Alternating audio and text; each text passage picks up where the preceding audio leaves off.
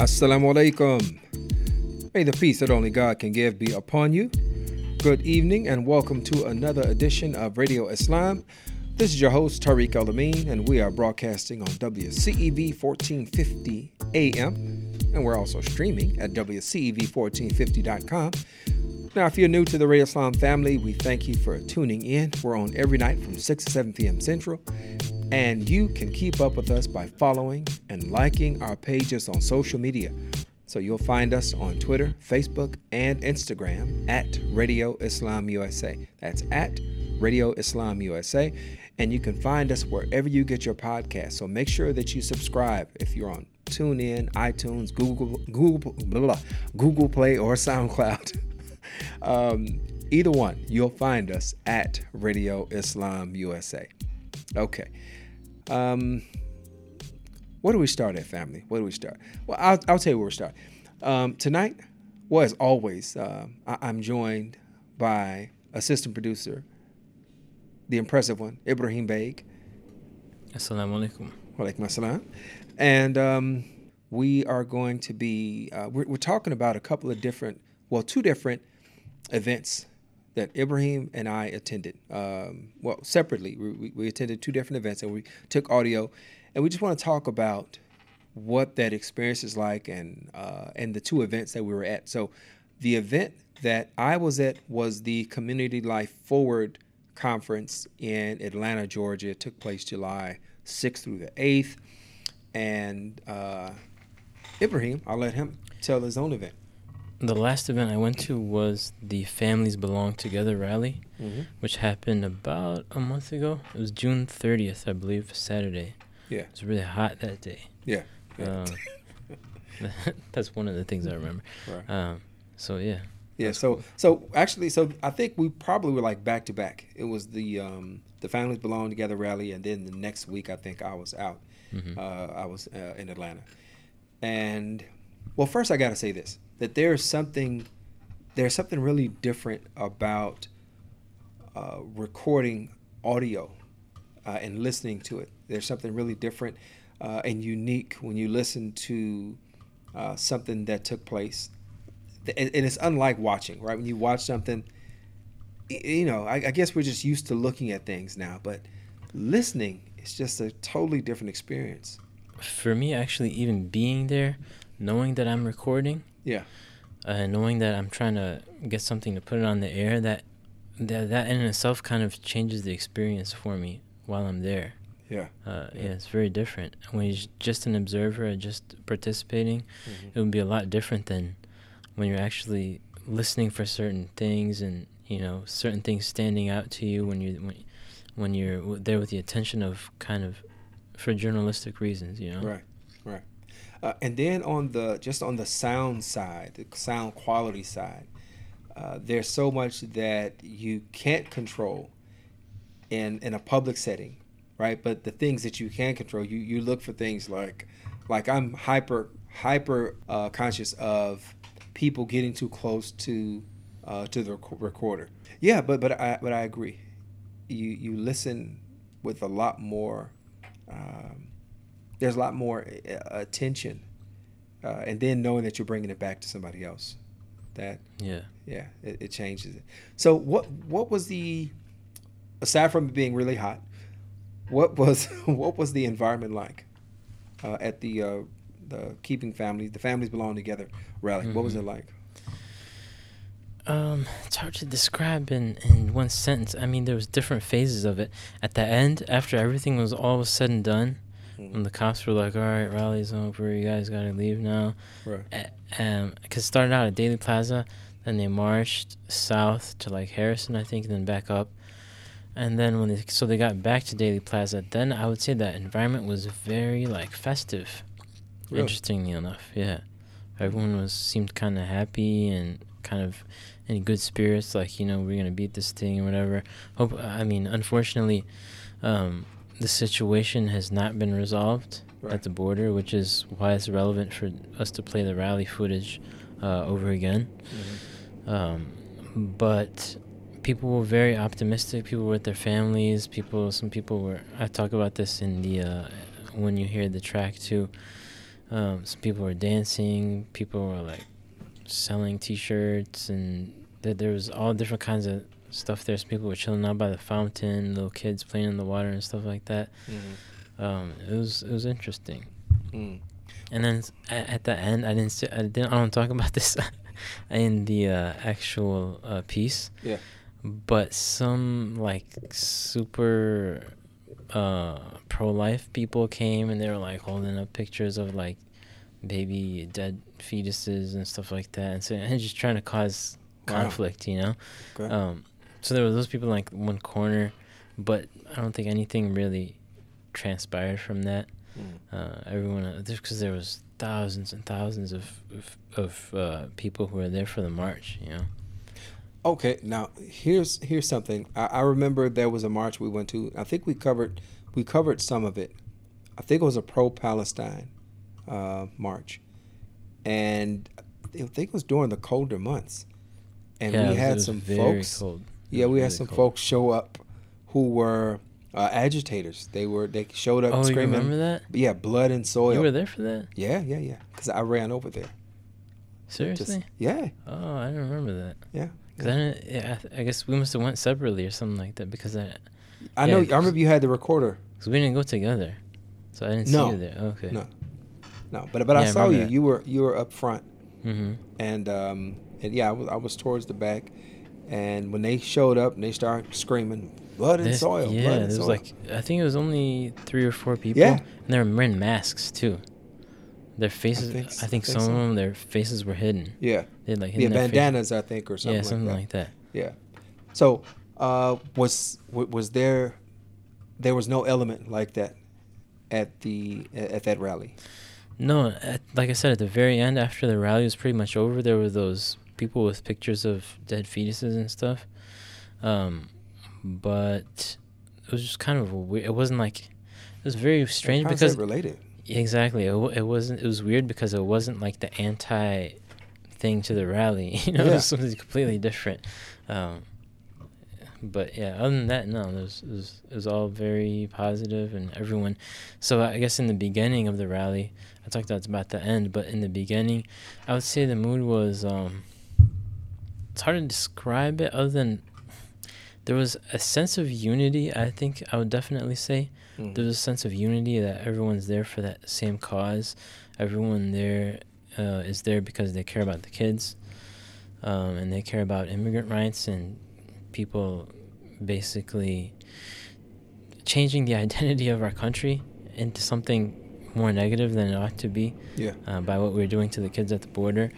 Um, so I would say, yeah, there was definitely a sense of unity and purpose Mm. at the at the beginning and and during the march too. You know what? We have to take this slight detour. Um, you and I were talking about this. Uh, I didn't read the article, but you told me about the article.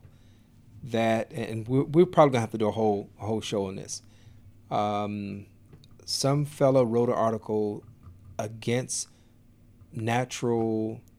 Was it natural Oh, birthright birth? birthright citizenship. Yes. Yeah. Yes. Birthright, birthright citizenship. Um, I think, and it just came to mind just thinking about how the the, cha- the country is, is changing, and there are people who don't want to see it change, and some who do want to see it change, but not in a way that is going to work out for a diverse population. Um, was that well? This was well before that came out, so. Um, Yeah, I mean that discussion has been around for a really long time, but the article that was recently published by it was published by the Washington Post, which is interesting because Washington Post is traditionally a Shame on you, very uh, yeah traditionally a very um, liberal. Uh, their content is mostly liberal uh, on the liberal side of the spectrum.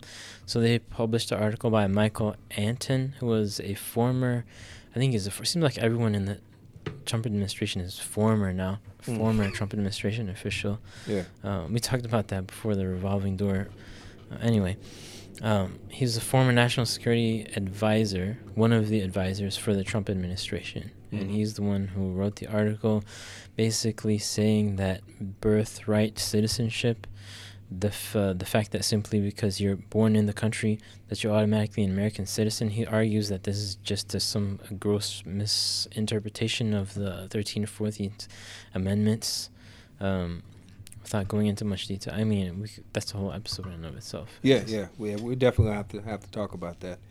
Um, well, I guess I'll I'll I'll go ahead and I'll explain what mine was. Uh, so the community community life forward conference. This is actually the its second iteration. It took place i think in 2012 or something like that uh, but it hadn't taken place uh, since then. So this year a group an organizing group from uh, folks from around the country and now these are folks who are pr- uh, primarily and i believe i say this i do state this in the in the intro to the uh, to the, the clip uh, primarily from the community of Imam Warith Deen Muhammad. And uh, this, the, the weekend was, I mean, it was, it was pretty awesome. Uh, one of the highlights that really stood out to me was the community cafe Saturday night, uh, which was sponsored by Iman, you know, Chicago's own Iman, Iman uh, uh, um, what am I trying to say? Inner City. Iman, Inner City Muslim Action Network. Mm-hmm. This is the second time today this has happened to me. Um, but uh, so Iman, they they put on the community cafe, and it was it was wonderful because it's never just about the music. There's a healing element uh, with all their uh, performance art, with all of their uh, music, everything. It's always about uh, a collective healing. So Tammy McCann, wonderful jazz singer, great friend of mine, uh, she opened up, and actually also a former Radio Islam host. Oh wow. Yeah. So she opened up the show, did a phenomenal job, and uh, what is it? Al Tawam movement. I think that's the name. Is they're they're dancers, and they danced while Brother Ali, uh, the the rapper, the one and only, um, he you know he performed, and he his stuff is just always so authentic. It is just it's heartfelt the, the, what he deals with, um, what he addresses is just is wonderful stuff. Matter of fact, I was so moved by it. I saw him in the hall hallway uh, sometime later on, and I walked up. and up you to invited him. him. I should have, but you know what? I didn't want to be disingenuous uh, at okay. that moment, and I just really wanted to express my gratitude for for what he did and what he gave. Because I, I not only went, my wife, my daughters went with me as well. So we went as a family, and they loved what he did. So I just had to tell him. I said, "Brother, I love you," and I just gave him a hug. right? Hmm. And he was, he was receptive. He didn't stiff arm me. He didn't try to chop me in the throat. you know, get away. He was he was cool. Um, okay, but aside from that, there were um, there there were there was like a, there was a there were um, kind of a TED Talk inspired Taqwa talks. Oh. There was also the Sugar Tank. Sounds like what? What is, what is that? Sounds like Shark Tank, right? Yeah. Right? The Sugar Tank. This was for the young entrepreneurs.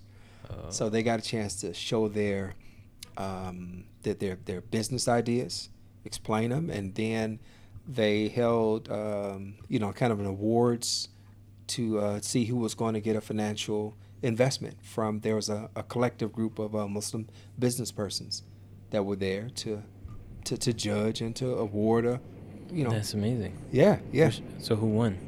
You, uh, you know what? I had to leave Sunday oh. morning because I, I drove down, so I missed the award ceremony. We gotta find out who won that. No, you know, I, I am. should touch base with them. Yeah, yeah. That that would be a good. Uh, yeah, that's definitely a good follow up. So what I took audio of was the social justice panel.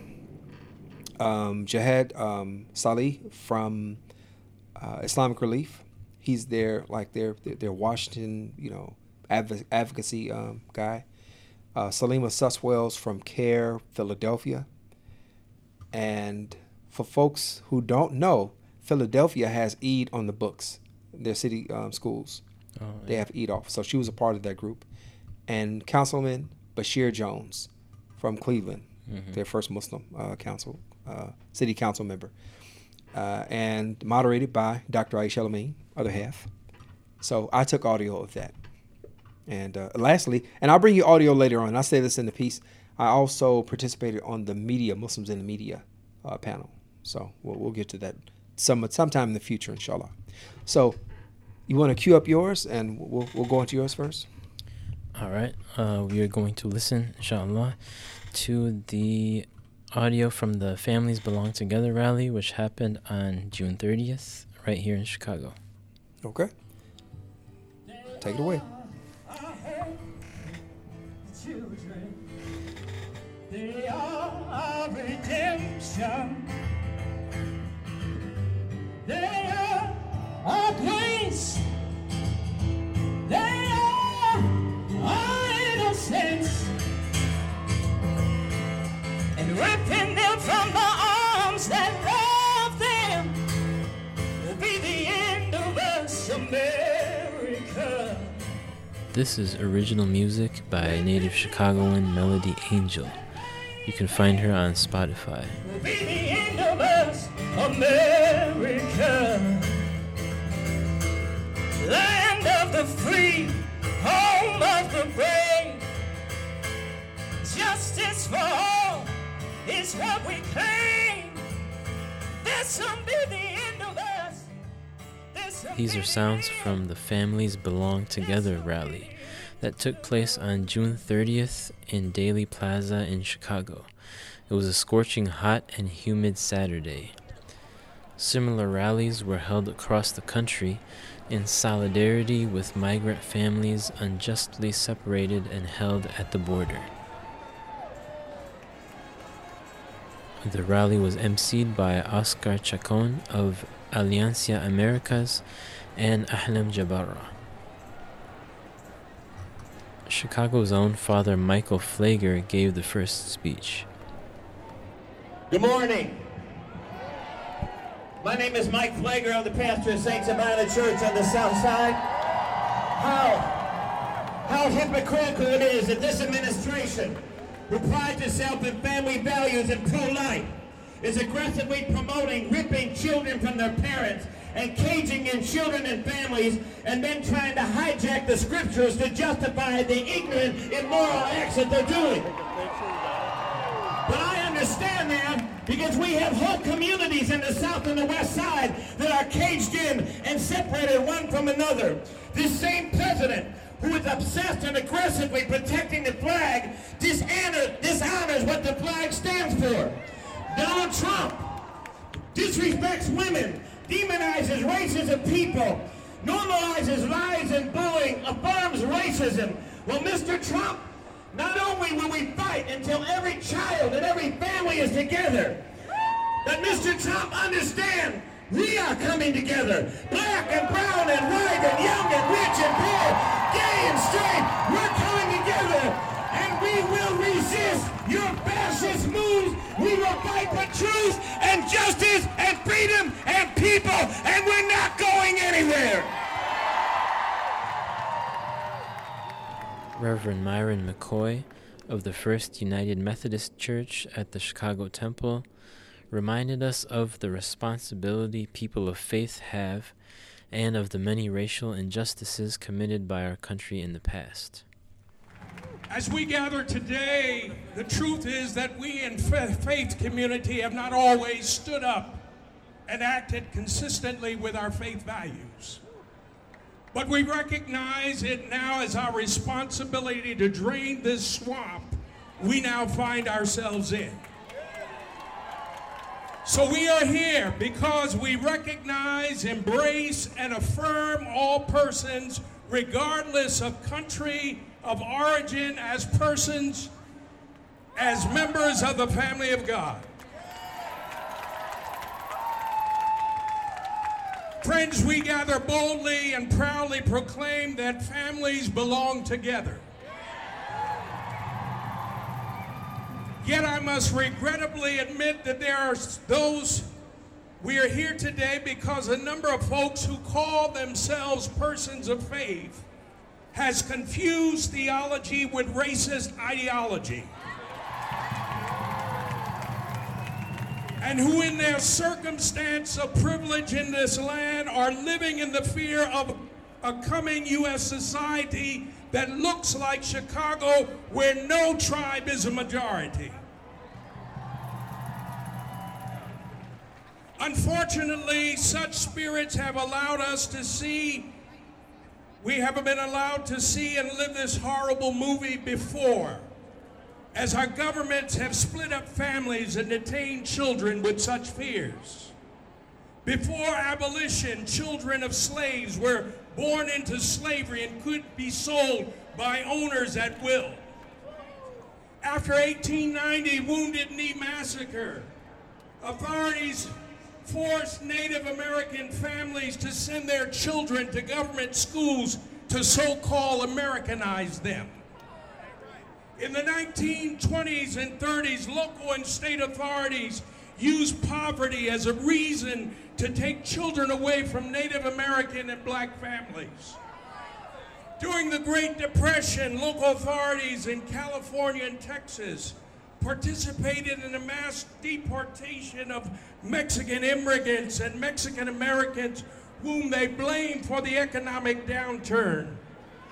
Anywhere between half a million and a million Mexican immigrants and Mexican Americans were pushed out of the country. And many families felt that they were being forced to separate from their children who were U.S. citizens. In 1942, when the U.S. was at war with Japan, an estimated 30,000 children were separated from their families.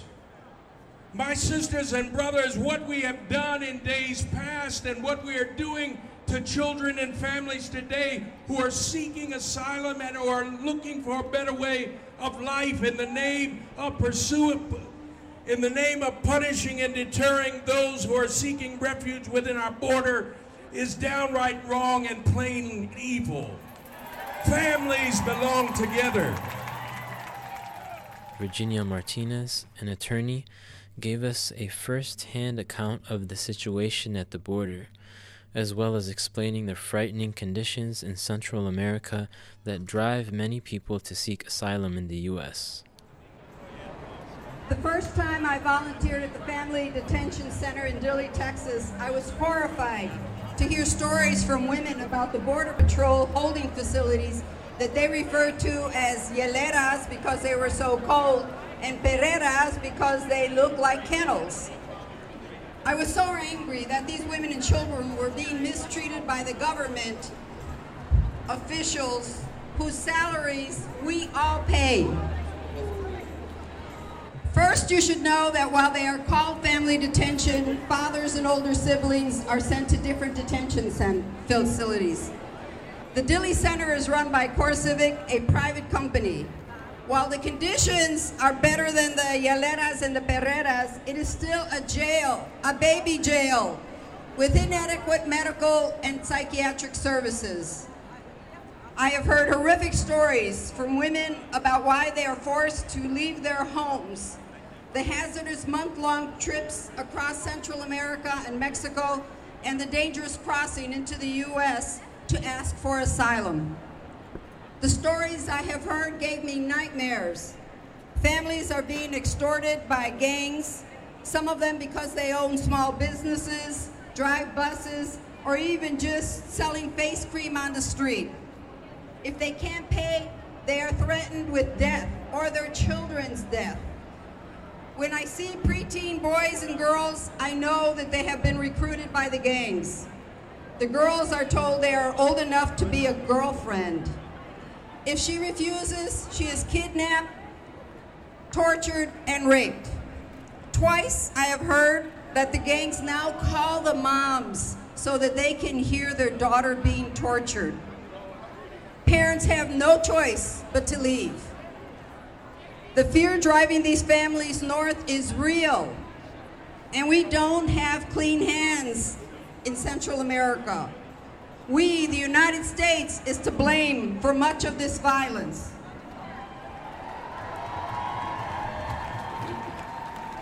On the long, treacherous road here, they are frequently further victimized. One woman told me she had been raped by two men in front of her six-year-old son. Another had been kidnapped in Mexico and held for ransom until her family here paid for her release. Once they come into custody at the border, families are taken to the hieleras and perreras. Their belongings are taken from them except the clothes on their back. The holding cells are so cold that one woman told me she took off her blouse and wrapped her baby in it and put the baby between her legs to try to keep him warm. Women have told me that they are wakened by border agents kicking them. The children cry and they are given no medical attention.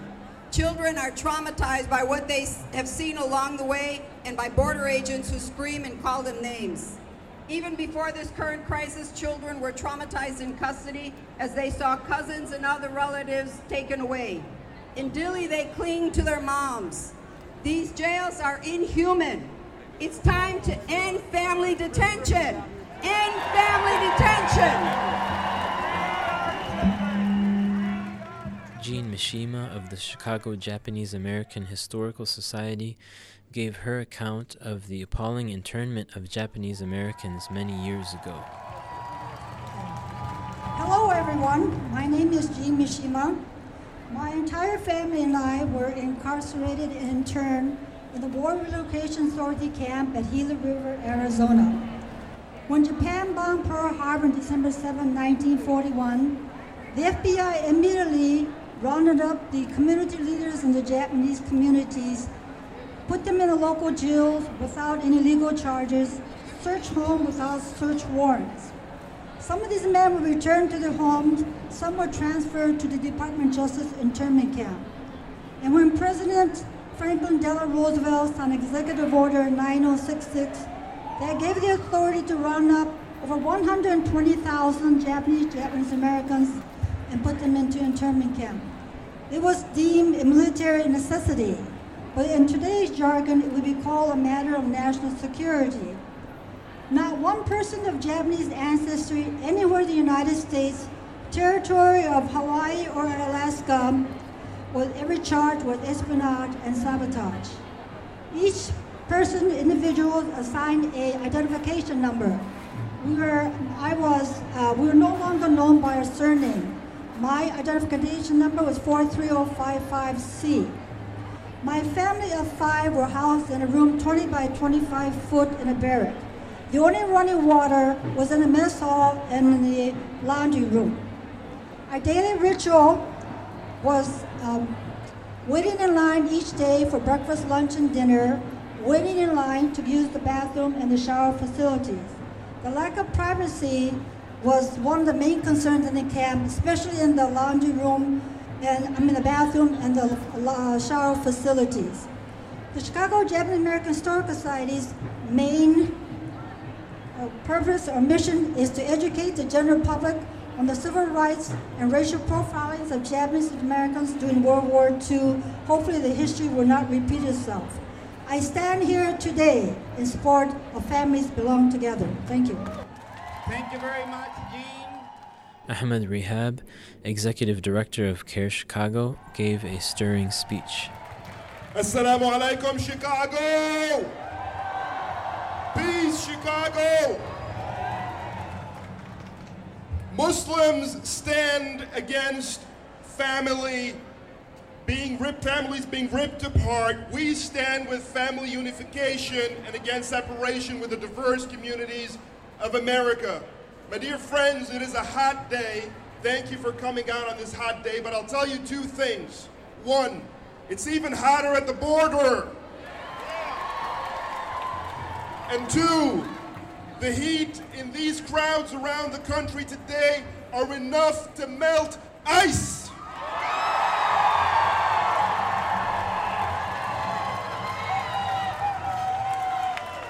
Estamos unidos. We are united. Muslim, Latinos, African American, Asian, white, Jewish, Christian. We are all united and we stand against hate and bigotry. Everything that you are seeing today, whether it is young children being ripped from the arms of their parents at the border, or whether it is the Muslim ban that determines your national security threat, not based on what you've done or what you might be likely to do, but based solely on where you were born, whether it is police brutality against African American youth or once upon a time internment of Japanese people, it all comes down to the same basic question. Should race and or religion determine your rights and privileges in this country. Trump Trump and his movement have answered the question with a resounding yes. And we answer no! No! From the very beginning, the Declaration of Independence had high The next speech was by Irene Romulo of Organized Communities Against Deportations. My name is Irene, and I'm here on behalf of Organized Communities Against Deportations, not as official endorsers of this march, but rather to lift up important lessons that we've learned defending ourselves, starting with the deportation regime that was implemented under President Obama. Initially, this march did not start out with immigrant led organizations at the forefront. It wasn't until organizations that we work with stepped up that we were included in the final planning. Immigrant and undocumented voices should never be an afterthought.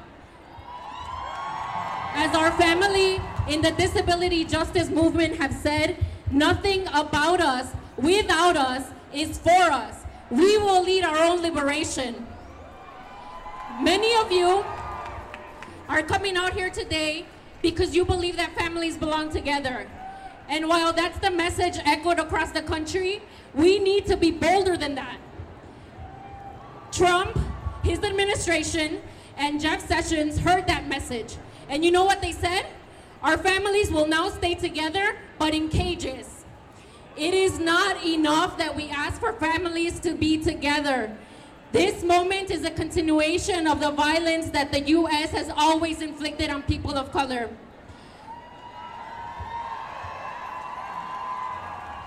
What is happening to children and parents at the border is an outrage, and we should and are organizing long term against it. Jeff Sessions, empowered by this administration, is using immigration law to criminalize and incarcerate any person that crosses the border, regardless of their background or if they're seeking asylum. To keep families together, we must call for the removal of Jeff Sessions from the Department of Justice.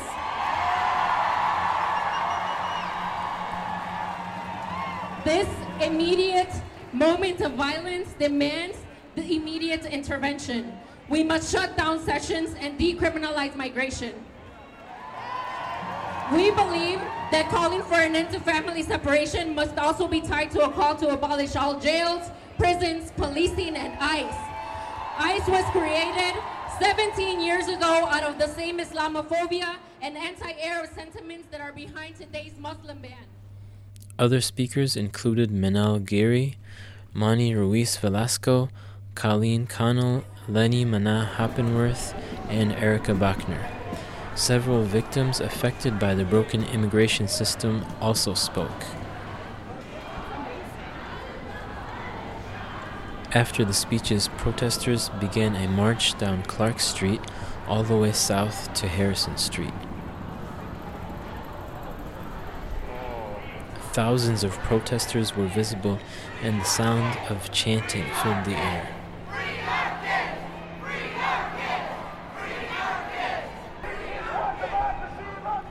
Then the march headed north up Dearborn Street, back towards Daley Plaza, where thousands of people remained for some time. Some people cooled out by the fountain, others danced, and families could be seen together.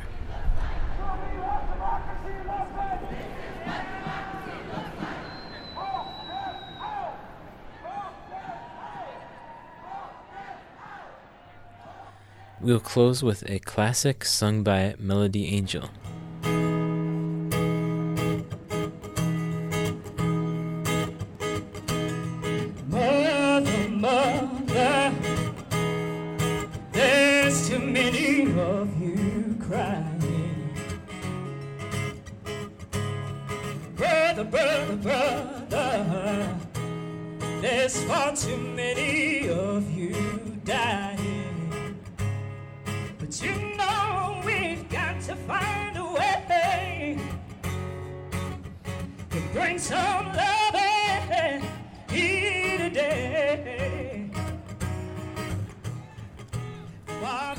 Episode was recorded, hosted, and produced by Ibrahim Beg. The views expressed by the speakers do not necessarily reflect those of Radio Islam or the Sound Vision Foundation.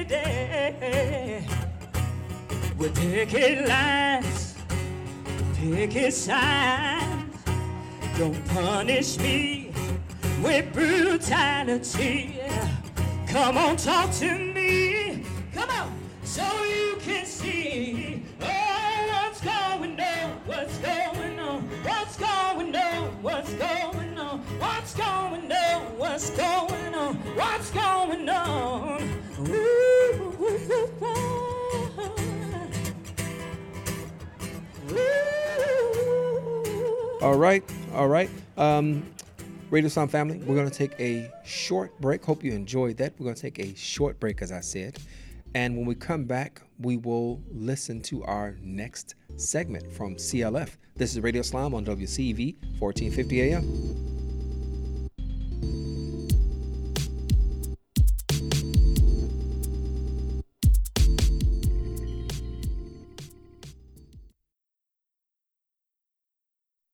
The Syrian Community Network, with offices nationwide, serves its Chicago area clients from its Northside location located at 5439 North Broadway. They provide housing, social services, education, basic human needs, and food security. The Syrian Community Network has Arabic speaking staff and is a partner organization of the Illinois Coalition for Immigrant and Refugee Rights. You can get more info by calling area code 872 806 0141. That's area code 872 806 0141 or by visiting their website at SyrianCommunityNetwork.org. When Dad needed help getting around, I became his driver. Soon enough, it was up to me to be his housekeeper and financial manager, too. When he moved in, I became his cook and even his nurse. But no matter what roles I play, I know I'm still his daughter. We understand the roles you play. So to help, we created aarp.org/caregiving, where you can connect with experts and other caregivers. Visit aarp.org/caregiving. Brought to you by AARP and the Ad Council.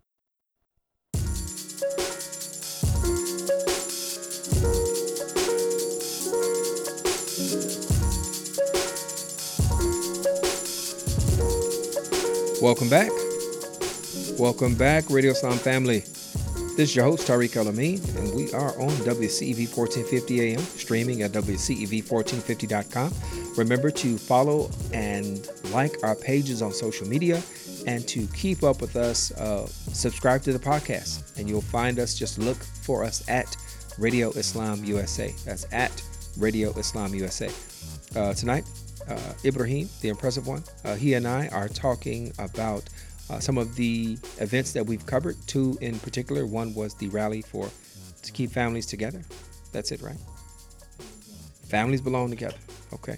And uh, the next the next one that we're going to listen to is from the CLF 2018 Community Community Life Forward um, Social Justice uh, panel discussion uh, featuring uh, Basheer Jones, uh, councilman from Cleveland, Ohio, uh, Salima Suswell from CAIR Philadelphia, and Jihad uh, Salih from uh, Islamic Relief.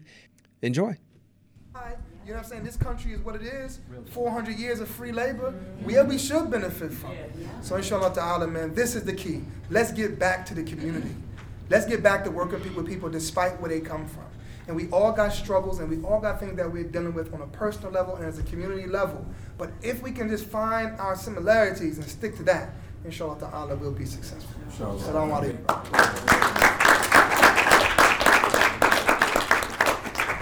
We have time for a few questions from the audience, if there are any. Ask one. Assalamu alaikum. Um, With all this fervor about, uh, what is it, the Supreme Court, uh, how many, whatever. The new Supreme. rules They trying to come with now with this political propaganda, but anyway, with, with, with that, uh, fact that just happened, um, what do you all see as um, something the average American can do to deal with, because uh, Supreme Court justices affect our, our lives. They- can say who does what, where, wh- whatever. And, um, this whole, uh, issue where he's trying to, I can't even say his name, I'm sorry. Trump? I can't say his name. Forty-five. Forty-five. He's trying to, he's trying to handpick who he thinks or wants to go in. But we do have a democratic process, I thought, or I, I'm, I'm, I'm assuming, because they wouldn't be so concerned about our vote, or how we vote, or all this stuff they trying to put. You know, Auntie, let me say this, and then I, I like to hear, you know, I'm gonna say this. I know you ain't surprised. No. That man has done everything he said he was gonna do. Everything, I mean, I mean. He's a man of his word. He's a man of his word. He done said this is what he's gonna do, and it's exactly what he's doing. And, you know, we shouldn't even be surprised at all about what, I mean, it's, it's unbelievable. But the Quran is a living book. Yes. The Quran is a living book and it speaks about Fir'aun. Mm. And you see that Fir'aun wasn't just a person, but it represents, you know, they talked about this, it represents a, a, a, a character. Mm-hmm. Donald Trump is that. So, so we see what he's doing, and I think that what's in, what, what, what, what I believe that the average American can do is that we have to get involved in local politics. Yep. Who is your judge? Who is your council person? Mm-hmm. Right? What organizations that you have that are doing the work? You have ISNA, you have ICNA, you have. Um, I was meeting with the president of ICNA. I said, listen, we appreciate what you're doing in other countries, but Tamir Rice was shot down, brother. in Cleveland, Yeah, yeah. Chicago. They was. If you listen, I appreciate the Philistines and the Indians and the, and the Asian Americans and the I appreciate that. But you have black and brown people in this country and poor whites who are in this country who are suffering. Don't ask me to raise money, man, for Bosnia when you haven't raised a dime for Chicago. Thank you. Okay? So we have to engage them. And you know what? I'm seeing that there is a turn of the tide that's happening, especially when you have a Donald Trump that forces us to come together. Wallahi, I believe that Donald Trump is benefiting us more than he's intending to. Oh, Wallahi, I believe that. You know, can I say this? Allah has a plan too, but maybe He's waiting to see what we gonna do before He put His plan into action. Well, let me say that Allah is above that. And I just want to correct it just to say because Allah already, He doesn't have to wait to know because He knows already. Yeah. He's already clear. He's in the past, present, future. He, he's above time, so He already knows it. Maybe it's not for Allah to find out. Maybe it's within our own selves to figure We it out. have two more, uh, this one here and then this one. Uh, Assalamu alaikum. I appreciate um, all of your remarks. Um, with regard to how uh, Philadelphia uh, is the E Coalition, right? How you are able to um, uh, advocate and not just advocate, but advocate successfully um, for uh, for the E to be placed on, you know, as a this for the school um, school system, right? Yeah. So, do you all have a? Did you put together kind of a blueprint that could be shared with other uh, communities, right? So, to because there's a, a substantial learning curve, I'm sure that went along with that. Um, that would help other folks kickstart, you know, maybe uh, bypass some of the the difficulties uh, that inherent, you know, in dealing with a situation like that. Absolutely. I have a lot of information. I, I don't necessarily have a blueprint, but I could put together a, a report on what we did. You know what the main thing was What? that that uh, we sort of struggled with? Determining what day the Eid would be on. Agreeing as a community when we go with the calculation, when we go with the sighting, you know, when we go with the local sighting. That's why it, it, it didn't happen for so many years because they couldn't produce a date for Eid. Moon Wars. So we said we're going to calculate this bad boy and we're going to have an Eid holiday in the school district. You know, Right. that's what we. That was the biggest part of it. But mashallah, I if you talk to me offline, I can help you with putting. That's interesting. something. Can I ask a question? Sure. Because we Muslims probably would have thought that it didn't happen because you know they just hate us. Yeah. You know what I mean? And I think that we also have that mindset. We make our enemies greater than they really are, and and and maybe it wasn't because they just didn't like us. Maybe it was just because we wasn't prepared. Is that what it's you because find? we weren't prepared for a long time. I, I know at least for the last ten years, it had been because because we had uh, Mayor Mayor John Street, who was the father, who is the father of Sharif Street, who first wanted to make the holidays, you know, recognized in the public schools. They the the leadership couldn't give them a day for Eid. The same thing with Mayor Nutter, who who followed uh, Mayor John Street, and then with Mayor Kenney, we said, listen, you know, we're going to produce a calendar of dates for the next five years, and, and and that's how we that's how we did. That was the the key to getting it done is getting the community to agree on how the Eid will be calculated to date. We'll take the last question in the back here. I know there's other ones, but the panel will be around hopefully to, to talk with you individually as well. Here about this year about respecting our differences and figuring out our commonalities. You talked about the different organizations that you work with um, to try to come together to build these coalitions. And then the sister, I'm sorry, I. Salima. Salima. Oh, that's my name. I didn't hear it, so I don't remember that. Um, you talked about that the barriers to, I'm from Philadelphia too, so I. Oh. Although I live in Houston. Um, but the barriers to having the, the Eid on the school calendar was within us. And so I guess my question is, is not to be divisive, but, um, we do have differences. And so my question is not that we separate, because I do believe in building coalitions, but how do we build coalitions that are respecting the differences and not, uh, such that our issues don't become diluted? Meaning that we join, Islam, ISNA is coming to Houston in a few months, um, in a few weeks.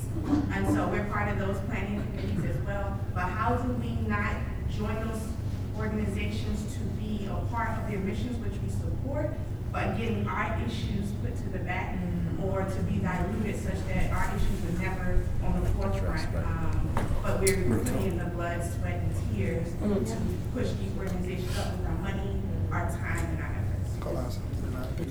So let me, let me highlight this one real quick. So basically, when it comes down to it, on a national level, I will recognize, and it's important to recognize, when it comes to our community, the African American Muslim community, we do a lot of great work at the local level. You see, we can rat, we can rattle off council members, state delegates, community activists, so forth at the state level. But I would say to the point at the federal level, the community's in shambles.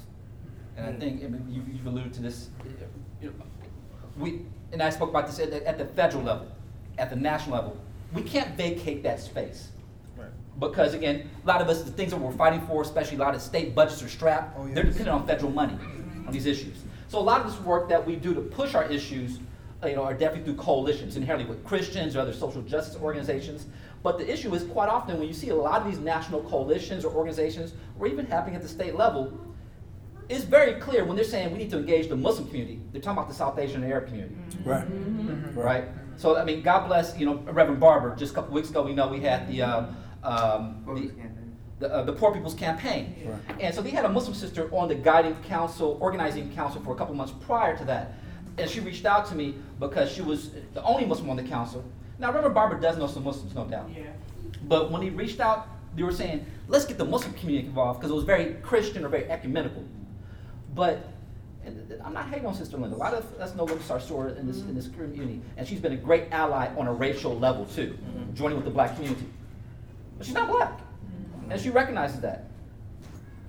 But she does champion our issues. But it's look when you have Essence Magazine, a, commi- a magazine committed to the black community, and when they need to have a Muslim representative of sisters who help organize the Women's March, the only Muslim they have on is an Arab American because they couldn't find an African American sister who's Muslim, who's organized. Again, this, this is not this is not hating on Sister Linda. Wait, wait, but I have to say too, I have to say, that's, that's not necessarily true, because they featured Linda because she was one of the three co-chairs. Co-chairs. So I'm just gonna have to correct Correct. you there. No, and again, I'm I'm not knocking her Yeah. for that. Right. We should respect Linda for what her being an ally on different levels in her work, but that it brings also some degree of where we are putting ourselves out for different discussions.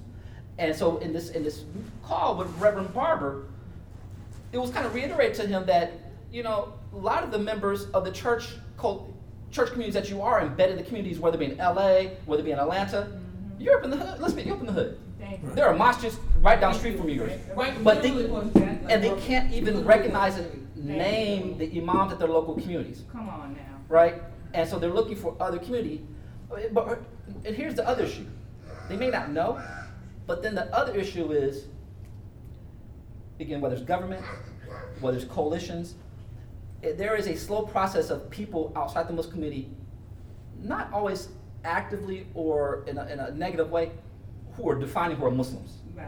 Hmm. So they're like, oh, well, we don't have to reach out to the Muslim, African American Muslim community because we'll get them because they're black. But when we want to reach out to Muslims, we've got to talk To the- the real Muslims. Yeah. Again, I'm not hating on my South Asian Arab brothers. We need to unite with them. But there is a process that is happening through media, through government relations, through other campaigns where, oh yeah, we'll capture the African American Muslim community. We just talk about black issues. But that's re- regardless. We define ourselves as Muslims. Right, right. Our paradigm that how we want to approach social justice issues is based upon our deen, right? But we do live in circumstances by living in a white supremacist society that made our blackness an issue. We got to respond to that. Hmm. But our paradigm, how we are approaching it, is based upon Islam. And some of that, how that is built upon some of the African American tradition, which is not counterintuitive to it, but it aligns, dovetails beautifully with it, right? So why I'm raising the issue in this is there needs to be a reasserting, very much building upon the great work that is happening at the local and the state level, back at a federal level. Because if we leave it, how many of us do when we watch the news, when we watch TV and watch media, and they talk about Muslims, we feel alienated from it? Because it's not talking about us. And that's why I love, I love my job. I work for the largest Muslim organization, and no doubt the majority of our money comes from the South Asian the Arab community.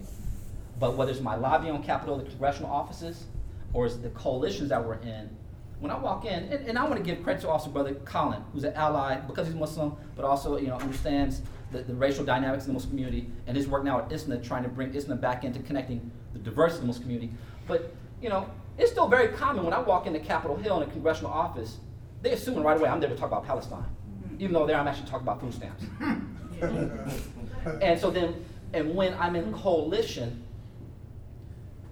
on whether it be hunger, poverty, or so forth issues, it's always clear us as Islamic Relief or Muslim, and increasing now with Islam coming back into that fold, it's right away recognized. It's like, oh, you're the unique one in here. Like Muslims are concerned about this poverty, mm-hmm. hunger issues. And you know, let me add to Yeah. that. You know, W.E.B. Du Bois has something called double consciousness, Correct. being black and being American. But many of us, we have the triple consciousness, being black, being American, and being Muslim. And in these different worlds, sometimes they just don't, they just don't mesh. Where you have black people who don't like Muslims and don't like America. You have Americans that don't like Muslims, don't like black people. And you have Muslims who don't like black people and Yes. don't like Americans. Yeah. Listen to what Allah says in the Quran in the conversation with, with, with Shaitan says. He says, أنا خير منه خلقتني min nar khalaqtahu min. I'm better than him. I was created from fire. He was created from dirt, from mud. So racism in itself stands on a satanic foundation, right? So we have to understand that there might be these organizations, sister, that you're talking about, the Salima, that you're talking about, Muslim organizations that you may find more collaboration with a Christian organization than you might find with them. Because if you think that you're going to get a part of some of these national organizations and change their focus, that's just not going to happen. You can speak your message, but for them to just change the focus is not going to happen. But what we have to do is have, for example, with ICNA, you know, ICNA has a program where they build uh, shelters for women across the country. They have big in Florida, they have in Chicago, and stuff, but they don't have one in Cleveland. So now we're working in collaboration to develop one in Cleveland. What I'm saying is that we have to have our vision of what we want because we can create something. You can say, hey, ICNA, you need to do this. And they may have the best intentions, but may be culturally incompetent and may not be able to do what it is that needs to be done. So we have to have a, just like the Sister Salima talked about, like maybe they didn't do the E because nobody ever asked them. They didn't do the iftar in City Hall because nobody ever brought it to them. So I brought it. I had the vision for it. They, they, they, they didn't want no problems, and they made it happen. But the follow-up to that, I think. I'm so sorry, sis, I'm so sorry, because the next panel will be coming in momentarily.